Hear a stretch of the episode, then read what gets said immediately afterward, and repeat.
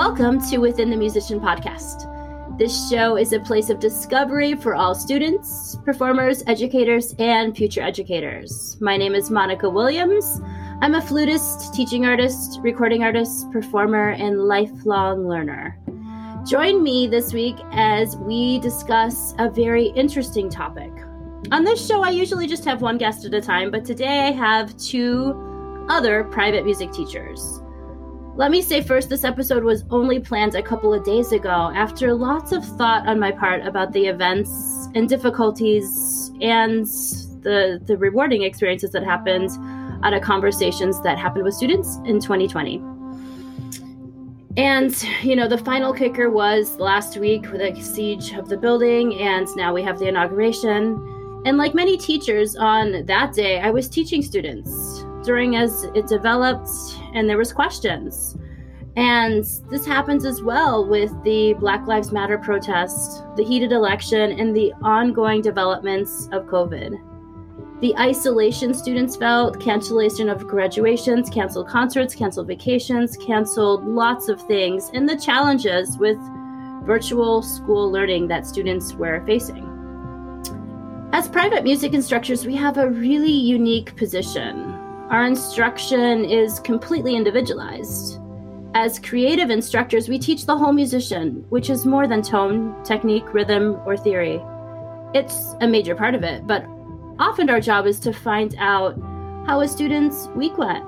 What challenges did they have during that week? What breakthroughs musically did they have that week? How are they enjoying or connecting to the music? And how can we help them strategize so next week is better? With all this going on, it's nearly impossible to avoid the conversations with some students, especially the older ones. It would be like avoiding an elephant in the room if I just went on to have a student play scales without addressing how they were and how their week was, and we have to take into factors of how the world is. As private instructors, we may be the only adults that get that one on one time with them outside of their parents. Back on episode two, this two students tell all, I had many of my students come on the podcast and voice their feelings.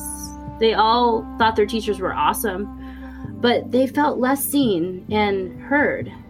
They felt often like they were just a square on Zoom. Some of them thought that their teachers might not even recognize them outside of class if they were on the street and didn't know even how to say their name correctly. So, the purpose of today's episode is to have a discussion with other teachers about how we can have some of these conversations. It's kind of like there's an art to conversation as well, and we're all creative thinkers. We want to investigate how much of our personal views to share with students because we want free thinkers. We also want students that have a really high ethics and feel secure. So, we're going to share some stories about this time and come up with ideas on how we can better help students to use music to overcome these difficult times and investigate ways that we can even become better teachers as we go through and navigate these uncharted times. So, I am going to have the two teachers that I brought on introduce themselves. Tell us a little bit about yourself, where you teach, what you teach, and anything that you feel pertinent. Stephen, you want to go first? Sure. Uh, so my name is Stephen Evans, and I am a uh, cello and piano teacher. I work at the Center for Community Arts in Walnut Creek, California, and I've been teaching, I think, 35 or 40 years now. So it's been a while. Um, and uh, you know, with as regards to my teaching style, I like to keep things very fun and lighthearted, but I also believe that there's a lot to be gained with you know working hard. So I try to get the students interested in working to a, achieve a, a goal. Um, whether that be, you know, they want to do a certificate kind of program, something like that, or if they just want to, you know, get better at their instrument, you know, and, and I'm always um, looking at, at what does this particular student need? You know, yeah. what do they, what do they want to work on? You know, I love that. That's the individual thing, and and yeah. and I think a sense of accomplishment and a sense of um, growth during this period where like every day is like the same as what we students say like every day bleeds into one another. And so if you can measure your your success with those certificate programs and recitals and stuff i think that helps the mindset as well. Absolutely. Irene, yeah yeah yeah yeah. Irina tell us about yourself. Hi guys. Um, my name is uh, irina magill and i was born in russia and i graduated from moscow conservatory playing violin and piano and um, after that, I was invited by one of the universities in United States to do the master's degree. So I moved to United States about, uh, let's say, 13-ish years ago and ended up being in Chicago, so which is really, really snowing today. So it's, it's very different, I guess, from California right now. So it's, um, yeah, it's a very snowy day today, so very white. That's probably some kids speaking of kids, right? So they really, really uh, was waiting for the snow today. Um, I taught for, have been teaching for many years, probably around 20 ish something years. And I teach both violin and piano. I have studio in Chicago. Um, as well as I'm a founder and owner of, uh, of the I Play Music School that's based in Chicago but we also obviously offering lots of uh, lessons online. So we have different teachers, we have different instruments. So um, I have to manage not only myself, not only my studio directly, but also lots of other children that belong to the school and to other teachers, and to speak to them and to um, basically be a little bit more open and more um, wide with, with variety of uh, the problems that we face right now. Awesome. So Irina, so are you your your different than um, region than we are? California is very much on lockdown. Um, are you teaching in person yet, or is it all online? And your teachers that because you work at a school. So basically, we are allowed to teach in person. Uh, personally, I didn't switch back. So the, the difference be- between me and other teachers probably was in general because my studio exists in about uh, for about 10 years in chicago and most of my students are with me for all this time. So some of my students being five and a half right now wearing you know growing mustaches and dating other girls. So they're a lot close to 16 right now. So i've been with them for a long time. And um, the idea is that switching to online for them with knowing me and us knowing each other in our style, right? My style of teaching. So that was not so different and so difficult for them. But um, yeah, so lots of teachers prefer to teach in person, and thanks God we actually allowed to do that. But I always ask parents and I always ask my teachers if they feel comfortable about this. Mm-hmm. But yes, we can do that. So some people they teach in person already here in Chicago. So I personally did not go back to um, to in person teaching yet. Yes, you bring up a good point, Irene, and this is something that I had thought of too is that we often have an ongoing relationship with students for many many years right so that um they're it's not new to them it's not like this year when they started their virtual learning in school a lot of the they don't even know their teachers. I mean, they've never seen them in person. So I think there is a connection that's maybe a little stronger with private teachers that have had long engagements with students versus people that are just getting new students through the school programs. Because i feel like i have a very strong connection. That's kind of what you're saying is there's a long a strong connection. So the internet online thing is a little bit of an easier transition and it's working a lot better than i thought. If you asked me eight months ago nine ten months ago now oh gosh 10 months ago if this would work i think i would have like you know th- said you're crazy. But um it really has. It really has for the for the online working. So my next question is about covid. So i mean it's dominating the the news and that you know we're we're all in here personally i've you know we've had some conversations with students you don't want to focus on on that but it's hard to ignore as i said um the the fact that we are going through this pandemic has any of your students expressed fear or concern and were you able to reassure them in any way? Stephen? Uh, yeah, you know, it's, it's a, a really valid thing. I, I definitely have noticed with some students as we've gone along, you know, we're in what the ninth month of this, you know, that, that it's, it, there's a fatigue with, you know, and when will we ever be able to get back to this and et cetera. Um, and, and that's definitely draining. So I do have conversations with students about it. Basically, I just try to come from, look, hang in there, you know, someday soon we're going to get back to it. Um, I've also been doing a lot of, of, you know, kind of I guess confidence building, just trying to keep them, you know, look, music is what we can work on. Music is what can kind of help us through this. Music is very consoling a lot of times. And so I think it's really, really good to keep them at that. And then I noticed with, um, so I have a, a cello ensemble and we have been allowed to meet in person. And many of my students have said, of course.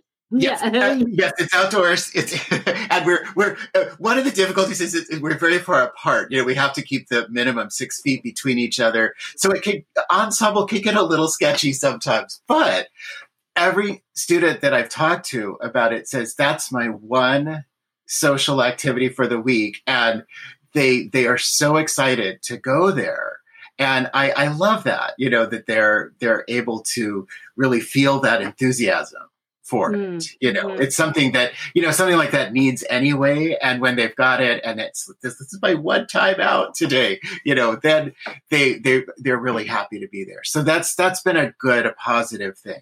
On the other hand, I have had lots of students saying things like, you know, I'm losing sleep or I sleep at funny hours because I don't I, I can basically stay in my bed and do my classes through school you know so there's definitely a, a kind of a I don't know what the word would be, but it's it's a little bit starting to go to a dangerous territory. I think where you know where's your where's your will to live and enthusiasm and things. So I always try to with those students, I try to just you know help them uh, maybe cheer up is the best way I could say it. You know, yeah. and you said something that resonated with me, and it, it, reminded me of a conversation I had on an early episode with um, a mental health professional, Tony Osweekend, and she's we were talking about the uncertainty of this whole thing, and she mentioned that just having focusing on the things that you can control is mm, very helpful to your mental health because there's so much we can't control. There's so much we can't control, but you can control when you pull up an instrument and use that as an experience to help soothe yourself. You can control your progress on it. You can, you know, have that in your life. That's something that's not necessarily taken away right now because a lot was taken away from from students at this time at least uh, temporarily so that that that resonates with me yeah um irina what's your thoughts on this well i agree with lots of things that you guys saying it just um maybe because in Chicago we're not so much strict so badly, and lots of schools continue um, at least maybe partially online um, in person. So not all of the kids were really distanced so so much, but yes, um, I had I had several kids that either completely had to stop taking music lessons because of the amount of time they spend online. And that unfortunately goes mostly to the younger children that just starting. Just to start online right away was not so no, was not so easy for some of them, right? Just to start music lessons. But at the same time, even kids that were in music in person and had to switch, especially at the very beginning, at the very beginning of this pandemic, when it's it's went from normal as we used to say, right? It's mm-hmm. normal life to completely over the screen life. And for little children to go from maybe sometimes allowed to have 30 minutes of cartoons or some other stuff, games uh, on the screen, to eight hours. And to add to that right away the another activity like music lessons, even though we really like it that we actually can do that online, right? So lots of things kids had to cut off completely, like soccer team or baseball or some other sports or other activities. So we're very lucky that we can get to do that with with kids we still continue to teach them. Some kids could not do that really well right? So they could not manage that. Some kids that stayed and continued to do online lessons yes they they were saying well we already spent eight hours over the screen. We're already looking at the teacher. We're already trying to do it's difficult. So what i usually say yes guys i know it's difficult times right now. I don't think it's easy to anyone adult or a child or anyone, right? Or elderly people that cannot even leave their house right now for anything. They shouldn't because it's kind of dangerous, even go to the grocery store right now. So, but think of, at the same time how music can help you. What's happening in between the lessons, in between the screen time that we have? You have to practice right without practicing we cannot get too far away. So it's it's probably you will be you know getting better little by but this really going to be little by little. So without practicing the the without the effort will not go so far. So what's happening when you practice? Do you use the screen? No. This is the activity that's that's something that is no screen time. Mm. something that you can use to actually switch from the screen to something non-screen not online. Something that you can do as if you're in person right?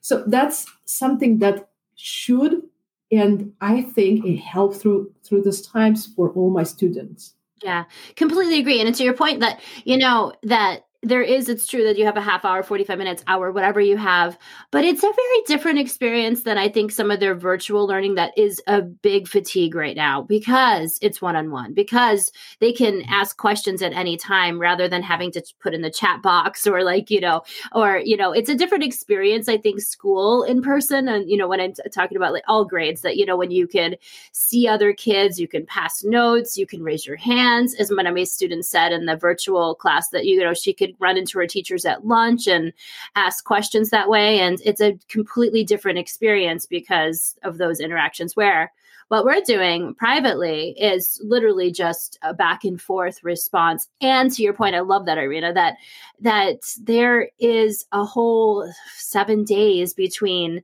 now and then. And it's true, there's not a whole lot that you can do that's non-virtual. Music However, you know, you can use some technology to help, but um, is is very individualized, personalized away from the screen. So that's a good point to parents because I think that that there is a fear of starting anything new, especially online, when the students have so much.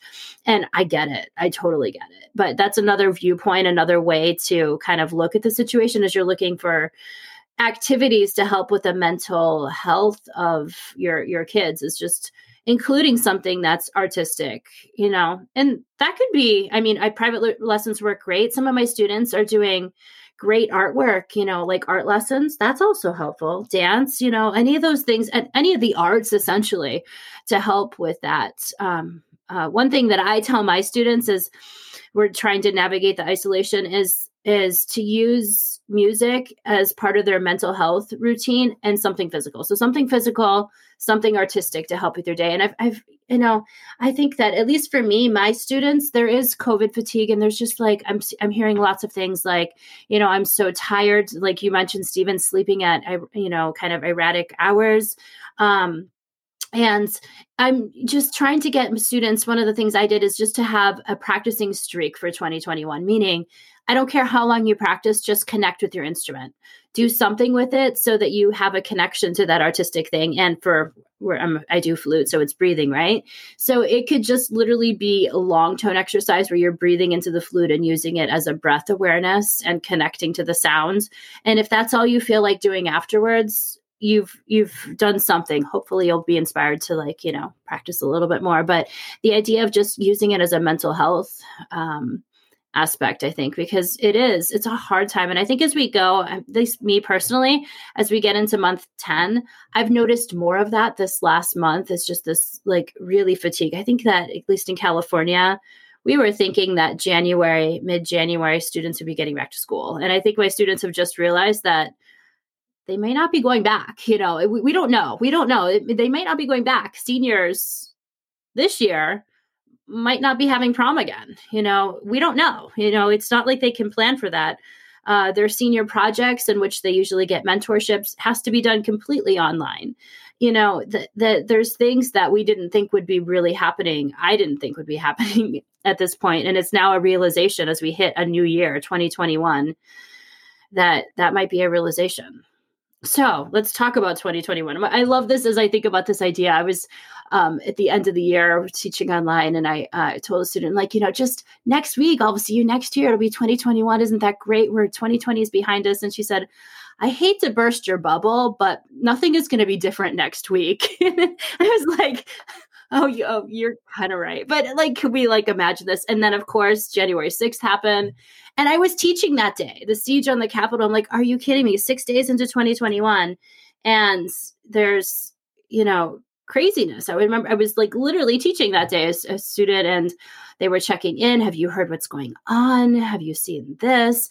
And and it was of course you have to talk about it because they're they're bringing it up. That's part of private teaching right? And so you do you do try incorporate it into a little bit musically but in trying to reassure them that everything is fine we're not you know civil war is not imminent as one of my students was like you know suggesting um how do you handle the the the let's talk about the political climate the political climate um, Black Lives Matter also was teaching the, the, a lot of those times.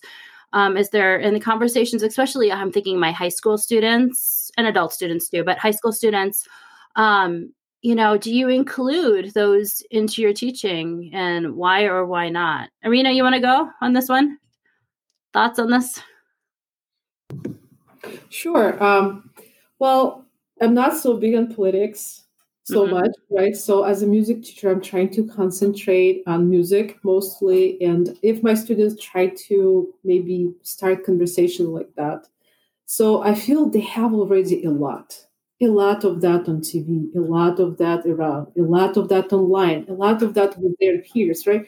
They talk about that themselves. And I try not to maybe go too much into that except for as you said right monica that i like the point that you just want to reassure that it's going to be all right. I guess that's something that i would tell them guys it's going to be all right. We're going to be fine. It's 2021 and we will be fine. So we will get through that. The country or the entire universe is now is getting through the stage where it's the world pandemic that we we faced unexpectedly no i didn't believe that's going to happen right at the uh, really end of um, last February, I went just for a couple of days to Florida, and I remember standing there on the beach and thinking, "No, no, no, it's not going to be like that. They're going to figure something out. It's not. It's guess what? Like a couple of days later, just all was locked down completely, right? So the same here. We probably were not prepared for some of these things that happened but I try not to go too far with conversation with students about that. So I try to think this way that politics most of the time they try to separate people's views to separate peoples from each other rather than music we should use to unify people mm. to bring them together to think as one whole it doesn't matter where you live you live in japan or you live in russia or you live in united states music can bring us together music can be something that actually unify us as the whole as the universe and for that reason one of the reasons why in i play music school we're actually offering lessons in different languages which i hmm. think which i think something that um, um, support my opinion about uh, bringing people together and unify them so we offer lessons in Spanish, we offer lessons in Jap- Japanese, in Chinese, in Russian, in Ukrainian, and Polish. So you want to learn how to sing in Spanish right away? No problem. You want to take a cello lesson in Chinese? No problem, right? So that's, I think, even getting even broader the idea of bringing people together through the music and to help all of us to get through all these difficult times. Yeah, and I love the first of all, it's it's awesome that you offer lessons in so many instruments. And by the way, if, if you're interested in um and learning more about Irina or Stephen, I'm going to link their websites in the episode notes. So feel free to check that out if you don't have a pencil and paper right now. Um, but um, wanted to, one thing you said about the universal language that's i love that idea i i i, I sometimes tell my students that you know uh, when the spaceship was up and they were looking for extra life they put mathematics and music on board if in case they encountered a foreign you know alien so that they can communicate because it is a communication so i love the idea that music is a universal language and to unite people. But that's a conversation in and of itself, which is that polit- politics divide. I mean, I think that's a beautiful way of bringing in conversation. Politics divide and music is to unite. And there's a lot that's hard right now, but you know, we're going to use our music and work on bringing unison into the world rather than division and you know that so that's a great way of you know not bringing your own personal views into it but but still acknowledging and i think that that's the point acknowledging that there's a situation in the world and and how to bring it about. I think that's beautiful irina. Stephen what do you think? Uh, I, I love it. And um, you know it's it's interesting. I really made me think of uh, uh, conductor that I had worked with years and years and years ago um, in an orchestra, and he used to say this uh, sort of preface to every rehearsal was, what other occupation would you find 75 people come together in order to agree upon something? We're going to set aside all of our sort of personal differences and things, but we're going to make music and the music will unify us. And the best music is when, and, and we know this as orchestra players, the best music making is when we're really all there in the same page. You know, we're all whatever piece we're playing, we're playing it so beautifully that we love it. And um, I'm, I think I'm very similar to what Irina said about uh, politics. I try not to, like, I don't start a conversation on that, but I will definitely talk with a student about it. And I feel like, you know, the students sometimes need to just get a, a, an opinion about it, or they need to get, uh, and I think it, it, it, right now it's very important for them to get a reassurance that, you know, it's going to be okay and I think sometimes I use, you know, I grew up during like Watergate and all these upheavals that were happening back in the 70s. And I think uh, I'll tell them about that and say, you know, look, we survived that. Yeah, you know, it, it's not pretty when it's happening and it gets chaotic and there's all this stuff flying around. And sometimes you don't even know what to believe. You know, there's news report about this and then about this and about this. And so I tell them just somehow disengage a little bit from it and try to take a step back before you freak out you know? Mm-hmm. and the other thing that i've been doing is i've been um, uh, with my cello students i've been telling them look you all know bach cello suites. Play one. It'll help you. You know play a bach cello suite. It'll calm you down. And it's really like monica what you were saying it's that music mental therapy you know that you can really really help yourself uh, and your mental state by by playing. Um, mm-hmm. With with some of my students too, I'm I'm always trying to be sensitive to the fact that their parents may have political viewpoints that they're telling the kids. So I'm not trying to, you know, say raise my own flag with mm-hmm. with my students and say you know this is how you should believe but rather i try to you know just kind of help them out um, and balance things mm-hmm. you know mm-hmm and and I think that uh, music is such a great tool for that. You know? It is, and I, yeah. I love that universality of it. And you don't you don't need to speak a particular language to appreciate Beethoven or, or Mozart or anybody. You know, it's mm-hmm. there. You know. Yeah, I like that. And you, you said one thing, and this is a great point to bring up is history, because I know you're an awesome music teach, history teacher as well.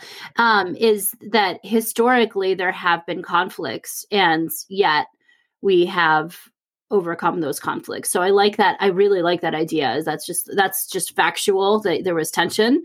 I lived through it, and it got better. And it's really hard right now, but it, it will get better. So I think that that's a a great way to bring dialogue in. And probably historically you could bring you know music r- relativity um, you can bring it in. I love that idea. Those are those are beautiful ideas. Me personally i don't initiate conversations too much although they t- tend to come up sometimes when i just ask about how their week was.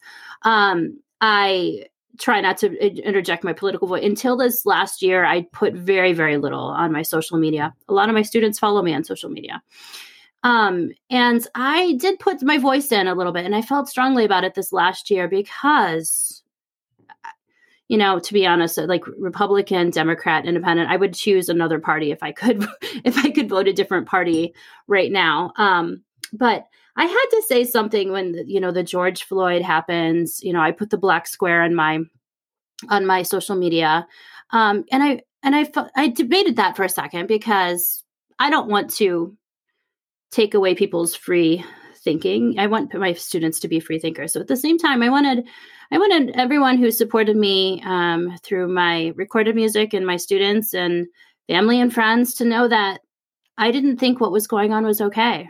Um, I never believe in violence of any kind. I'm not anything like that. So I, I don't believe that you know the it got way out of hand with the with the riots and protests and i and i let that be known too. There's never there's never a reason for violence of anyone.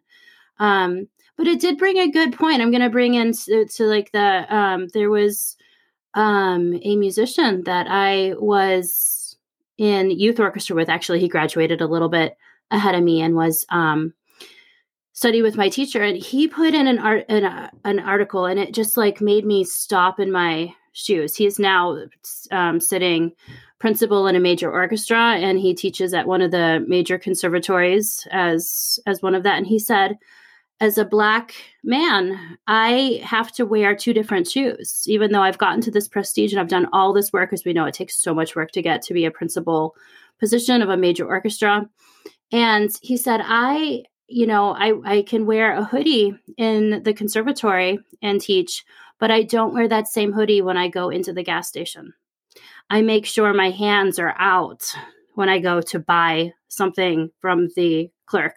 I make sure my hands are always visible because these are the lessons I had to learn as I was growing up. And I was like, wow, that is amazing that there's that difference. And so I wanted to make that known that that wasn't okay. That's that's not okay. That we gotta we gotta do better. And as artists, you know, we have to acknowledge that. That's where part of the emotional connection. So I did post the black square, and and you know, if it came up, I I did let I, I did let my viewpoints known because it's not a it to me that's not a political issue anymore. That's a human rights issue, and we have to do better. I tried, you know, to do some music or involve some music that was um you know more from people of color there's you know a lot of contemporary great um um people of color works I, I did find scott joplin and you know we did some of that. You know we tried to, i tried to bring in some awareness to just living and non-living um artists did you guys do anything like that? Did you find any music that you could bring into this that would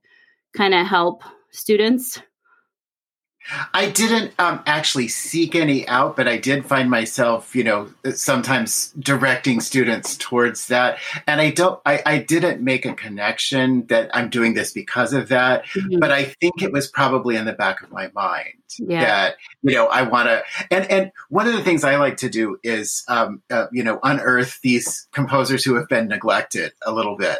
And there are so many of them, you mm-hmm. know, and I find that, um, you know, with with especially with my cello students because they're all in an ensemble and they all hear each other play kind of the same pieces a lot of times they want to find their own piece this is my music that i haven't heard all of the others play mm-hmm. and so i can I can feel like I own this. This is my piece to play. So I found a bunch of uh, things that really fit there. Uh, there's a fantastic. Um, he's uh, kind of a jazz cello composer named David Baker, and I found a couple of pieces by him that were really, really good.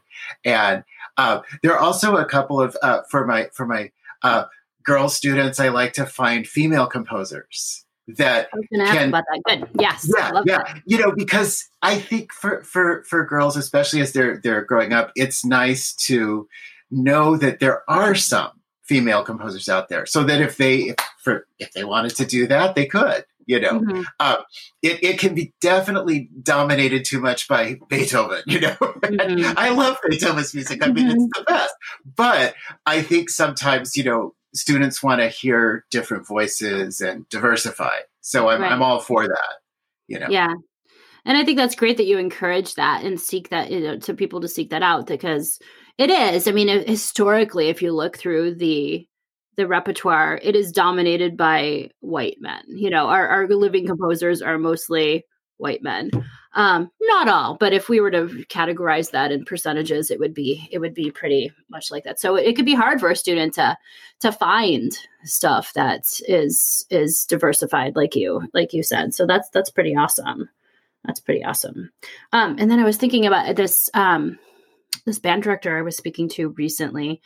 Uh, people composers that put it on living composers that put it on social media just derogatory statements I do like the fact that that some people are speaking up and not playing their works. You know, your words mean something, and and to have students of school age, you know, playing works by someone that they could look up that said a very derogatory thing not not cool as teachers because that's an ethics thing for for us you know? So i do like that words are becoming accountable. I haven't encountered that you know where i've i've i've found it compo- fortunately you know um um but i i do like that idea. That was a stance that i thought was like wow that's that's pretty powerful that you know he loved this particular composer and he was doing lots of works and he just took all the programming away for for that particular composer. So your words do mean something as an artist because we have a platform as a as a recording artist and and performer and teacher um you know i'm not famous in, in any way, but there is a platform. And, and so I do like that some artists, you know, can use that platform for the good because artists historically have been on the side of humanity. You know, um, we don't have to be starving artists, but we are, um, we can relate to the fact that that there's human struggle and if there's human struggle i think that the empathy you know of artists is pretty powerful that we can empathize with the the the people that are necessarily mm, that need to have recognition. And so, as an artist, I felt pretty called that I needed to just not say completely silent, because to me, that was also making a statement, not saying words. Um, and it doesn't mean I need to have those conversations, but that was one way I, I did it was on social media where it could be visible. And if anyone asked me directly, of course, age sensitive, and I, I didn't give it all out, but that I'm never for violence. I am always for, um, and I recognize, I recognize what's happening right now. Um, and I recognize my white privilege, you know, that there is, there's privilege that I, that I have. I like my colleague that I, you know, went to school with, something I never had to think of what I wear when I go into, you know, buy a soda. Um, so that was one way I kind of bridged that in a sensitive way without like going all out. I didn't march. I didn't, you know, do anything. COVID pretty much prevented that. I wouldn't have done that, but, but, um, but I still, as an artist and a teacher, acknowledged that I, I wanted to do a little something to show my to show my where I was. So yeah. And I think you know one lovely thing that that you just said, which is is uh, very useful to apply to music, is that you know we're struggling all the time as human beings and we're even struggling we get a new piece of music uh, you know a very difficult piece of music and it's a struggle to perform that. And so they can use that to help them become you know uh, more sensitive to other people and other people's struggles you know. And i think that's one beautiful thing that music can do for us is it can help us link all together and see oh you know this person has it a little bit worse than i do. And therefore i don't need to i don't need to say anything derogatory. And mm-hmm. I, I try to make it so that um, you know we're not you know ever saying derogatory things. I just don't believe in that. I'm with you on you know violence is not a good thing. Uh, it's always best to work things out. Let's talk about it. Let's mm-hmm. let's figure something out even if it takes a while.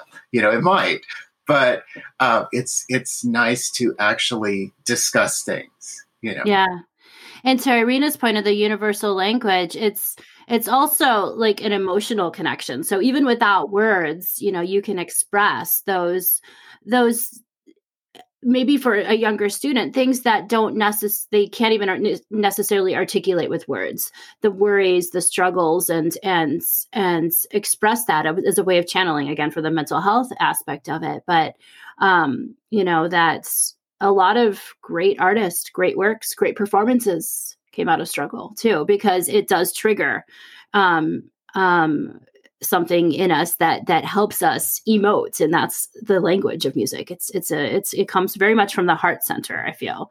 There's all the technical stuff the brain stuff but the heart center of actually of actually doing music right? So um one other thing i wanted to ask is just because i think that as music teachers, we're always talking about music, and it's awesome if a student can make it to a conservatory and that's what they want to do. Um, but as a teacher, I'm not necessarily, that's not my goal of teaching, um, is not to get a student to become a professional musician. It's more to, like you said, Stephen, get confidence, free thinkers, um, you know, help with the, you know, all the development things if they're younger students. There's lots of studies in that. Um, so when we're in this time, are there things that you can measure um, musical development outside of music? Like, is there any key things that you notice within a student that would be like a signal that you've actually you're actually being successful with a student, other than they got level eight or ten on a music certificate? Like, what what other things, Irina? What you want to talk about that a little bit? Is there any other things that you can notice other than performance in a piece that would mark a student's success with music? I guess um, I have lots of things to say about that. Mm-hmm. when I teach, um, I always talk about how music helps in everyday life, how music helps in in just a, in education itself, how is it a part, like a little puzzle part that brings the entire picture together, right? So if you think about that, what is uh, how music work works and how what does it mean to play a musical instrument?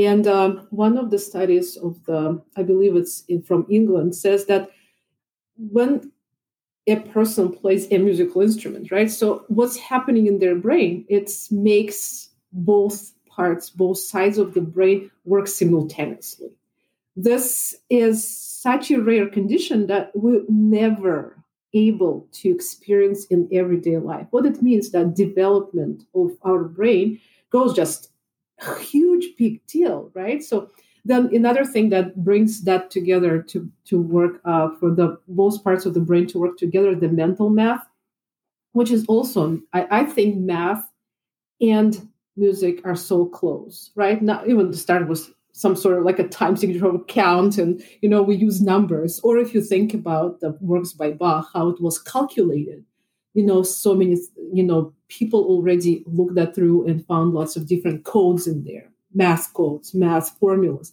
The same was music let's say shostakovich right? That there was lots of uh, codes that was you know the hidden into their music. So it's lots of things that are connected. Another part probably uh, that music brings into that and uh, is the medicine, right? That's how you feel your body, how you can operate, how you can put it together. So how you feel your muscles cooperate with the work of your brain and work of your ears and work of your eyes. So it's so many things that's happening with you simultaneously that cannot just go away by itself, right? It's a huge benefit to any any human being who who wants to learn a musical instrument. So, and um, I'm very lucky with that because lots of the parents, if not all of the parents that we teach, right, that I teach personally, uh, their kids or the kids that other teachers from my school they teach,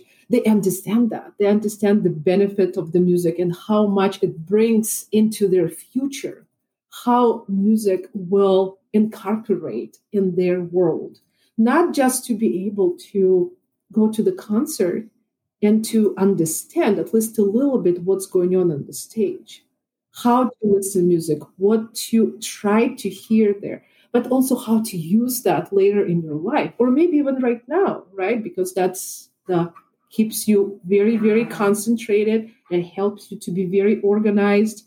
So it lots of different aspects. I guess I'll, I'll just give the Stephen t- time to talk because yeah. I can do that for hours. Like so, oh, you, you've worked with a you've worked with a lot of young kids. And with what you're saying, have you experienced that? Like a student, have you seen? Because you you you say you, you you've um, taken them from like young, very very young age to to now in high school. Have you seen their development in school and their progress in school? Also match it. Have you ever had a student that was struggling in school that's actually done better after studying music because of all of the things that you're saying? Oh, I believe so. I believe so because uh, I think it goes mostly for math and languages. Mm-hmm. I think it helps tremendously with being logical, to reason more, and to understand how to put things, you know, to separate them in parts first and then put them back together, which lots of problems in math, how do we usually do, right? We separate them in parts and then bring it all to one part. That music helps a lot with that. That's awesome. To, that ability to reason and to separate and then put it back together. So, and for languages, obviously, because as we said and you repeated many times, and everybody understand that music itself is a separate language, right? And by learning, by bringing the child to be able to listen mm-hmm.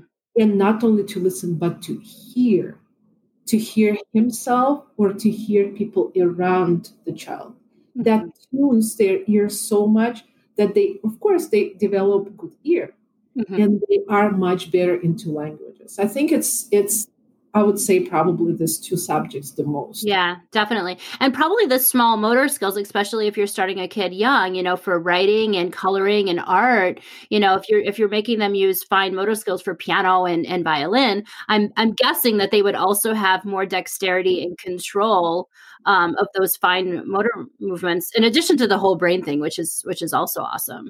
Um, yeah, I'll give Stephen a chance to talk in a second. As you were talking, I was thinking, you know, about the developments of some of my students and the, the surprising things you know so so not just the musical things is like i remember having an adult student and we measured success by how her copd got better. You know literally the breathing the lungs got better because of, of using the the wind into the instrument. Um I once had a student, um, she, she has since stopped taking with me, but she was, she turned 90 and she was doing the instrument to just keep, she started in her 70s, which is already amazing, like, you know, and, and, and kept through it. But the reason she started in her 70s was to develop better mental cognition and to be able to um, maintain your your brain. And I always told her, and I will always remember this, that you are an inspiration because we're we're musicians and doing music continues that. But I think doing something new as an adult or new as a child invokes that that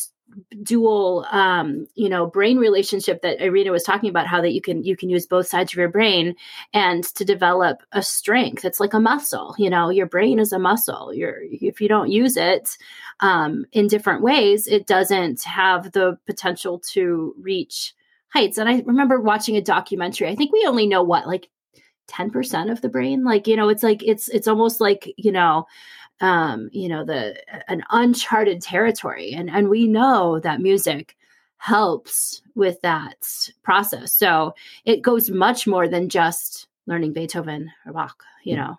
Yeah. Stephen, what do you have to say? I'm sure you have less to say.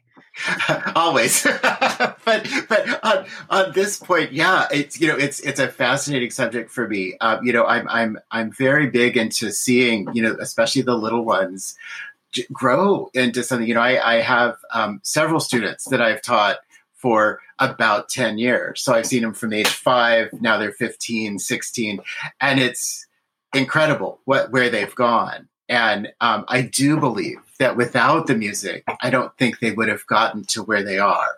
Um, uh, they're very, uh, very fun to talk to. You know, I can I can hold a very what I would consider adult conversation with them, a very mature conversation, and what I love about music is that it seems to interest us in everything else. You know, there's so much that music leads to. You know, like Irina was saying, there's there's mathematics and there's you know systems, logical systems. There's languages. Everything comes from music, and I think if you study music, you start to appreciate all those other things and say, oh well, I want to I want to look at that, and I want to look at that, and I want to you know try that out. Um, and uh, just a, a, quick anecdote uh, one of my students uh, made it into Princeton. Uh, very, very brilliant kid, this one. He made it into Princeton, and he told me that at Princeton, in the physics department, you have to, you are required to play music. Hmm. And I thought, I love this place. I want to go there too, because that to me, you know, and, and he said what they, they were really taking this uh, you know idea that when you play music, it opens up your brain. It says, you know, here's all this, you know, the two sides working together, and there's there's some kind of a synergy that can happen there that will then create something new. And that's kind of what physicists do. You know, they're dealing with these crazy things we can't really get our head around. So when they play the music, they, you know, they can they can definitely probably find some new things. So I, I love that about yeah. about music and what we do.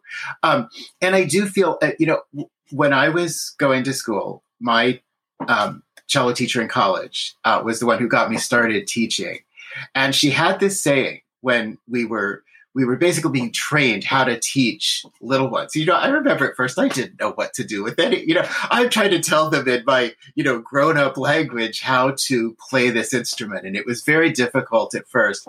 But she left me with this one thought, which was she said, Don't worry so much about the exact thing you said or all of that. Just make sure that your student leaves the lesson with a bigger smile than they came in. Mm-hmm. Make sure that they, you know, they're leaving feeling energized and they're mm-hmm. leaving feeling, you know, like I want to do more of this and and and you know, I'm going to do more of this, you know. And I've I've always kind of liked that idea, you know. Yeah, okay, so that that's idea. partly my job is to to get you guys interested and engaged and you know really having fun. That's awesome. I love that idea because that's like what that's what we need right now, right? Is that, that, that you know we want to learn music and and this, but but we want to leave you leaving energized rather than fatigued, you know, the Zoom fatigue that everyone is talking about, you know, that you leave a lesson energized about your your upcoming week because we all need that energy. So I love that the smile is a, smile is probably one of the best indicators of of progress um then you know so so because the mood is is very much like that and to you know i would one way i measure success is that their their willingness to do performances. Um, it's not the only thing because that's not for for everyone. I have some adult students that their intention is not to perform. That's fine.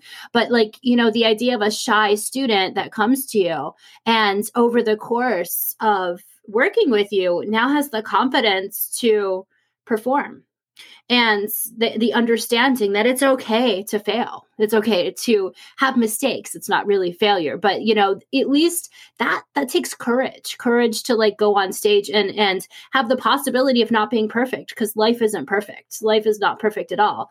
And i i have hopes. I don't get to see them at all their academic and other outside performances but as we know, public speaking is the number one fear amongst adults, right? So if you can get them up on a stage and doing a performance with being and being okay making a mistake or two and not beating themselves up, you know, because they they didn't do perfectly, um, then that's a serious progress, you know, that you could you could measure. So um and music is is continuing to go on. We're, um, I work with Stephen. We have these um, online recitals, which is great. But kids can perform out their window. They can perform, um, you know, um, for other family members on Zoom. Just seeing anything. I love when I get students pictures like that. You know, I'm thinking of one student that sent me a picture of her performing for her class. You know, for a holiday um, thing. That was major success. That to me is like, you know, awesome. Like I, that gives me such energy as a teacher that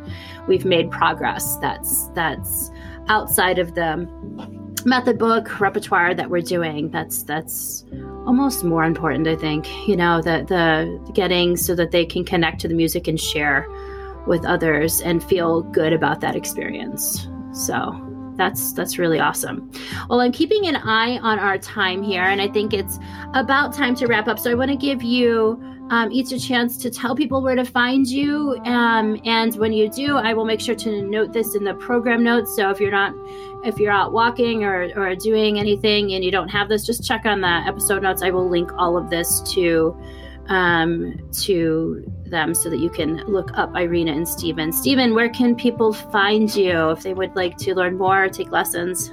Sure. Uh, you could uh, look at the Contra Costa Music Guild.com. That's one place you could find me. And the other would be the Center for Community Arts in Walnut Creek. And both have a, a websites. The Contra Costa uh, Music Guild is simply contra ContraCostaMusicGuild.com. And then the um, Community Arts is arts.ed. Uh, wait, arts-ed.org. Great. And you're teaching online and well, just online right now. We're in California, so yes, all online, online right now. Online right now. Yes. Irina, where can people find you? Uh, first of all, I'm going to say thank you so much for having me because it's a great opportunity to speak up and to talk about things. Right? It's, it was great, great experience. I love it. So um, the I Play Play Music School is located in Chicago. It's based in Chicago, but obviously we offer music music lessons online, um, nationwide and worldwide because we have students in different countries as well, not only within the United States. So the website for that will be iplaymusic.school, which is I hope very easy to remember, right? So and um, as Monica said, it's going to be uh, somewhere in the chat that where people can find it. So I really hope that uh, we could say something positive and say something useful for the future learners or for the people who already have something to do with music. So thank you so much. Absolutely. This was a great conversation. So, you know, um, being an artist and being a teacher, it's it's um, more about just the music. I think that that's what we talked about today. It is really about the art of having conversation and having being open to dialogue being open to the individual learner um, that we encounter on a day-to-day basis. So this was a great conversation. Um, so if you liked today's episode please like share subscribe and review. That would help us um, get more visibility out to more musicians and teachers that could use conversations like this. And until next week bye bye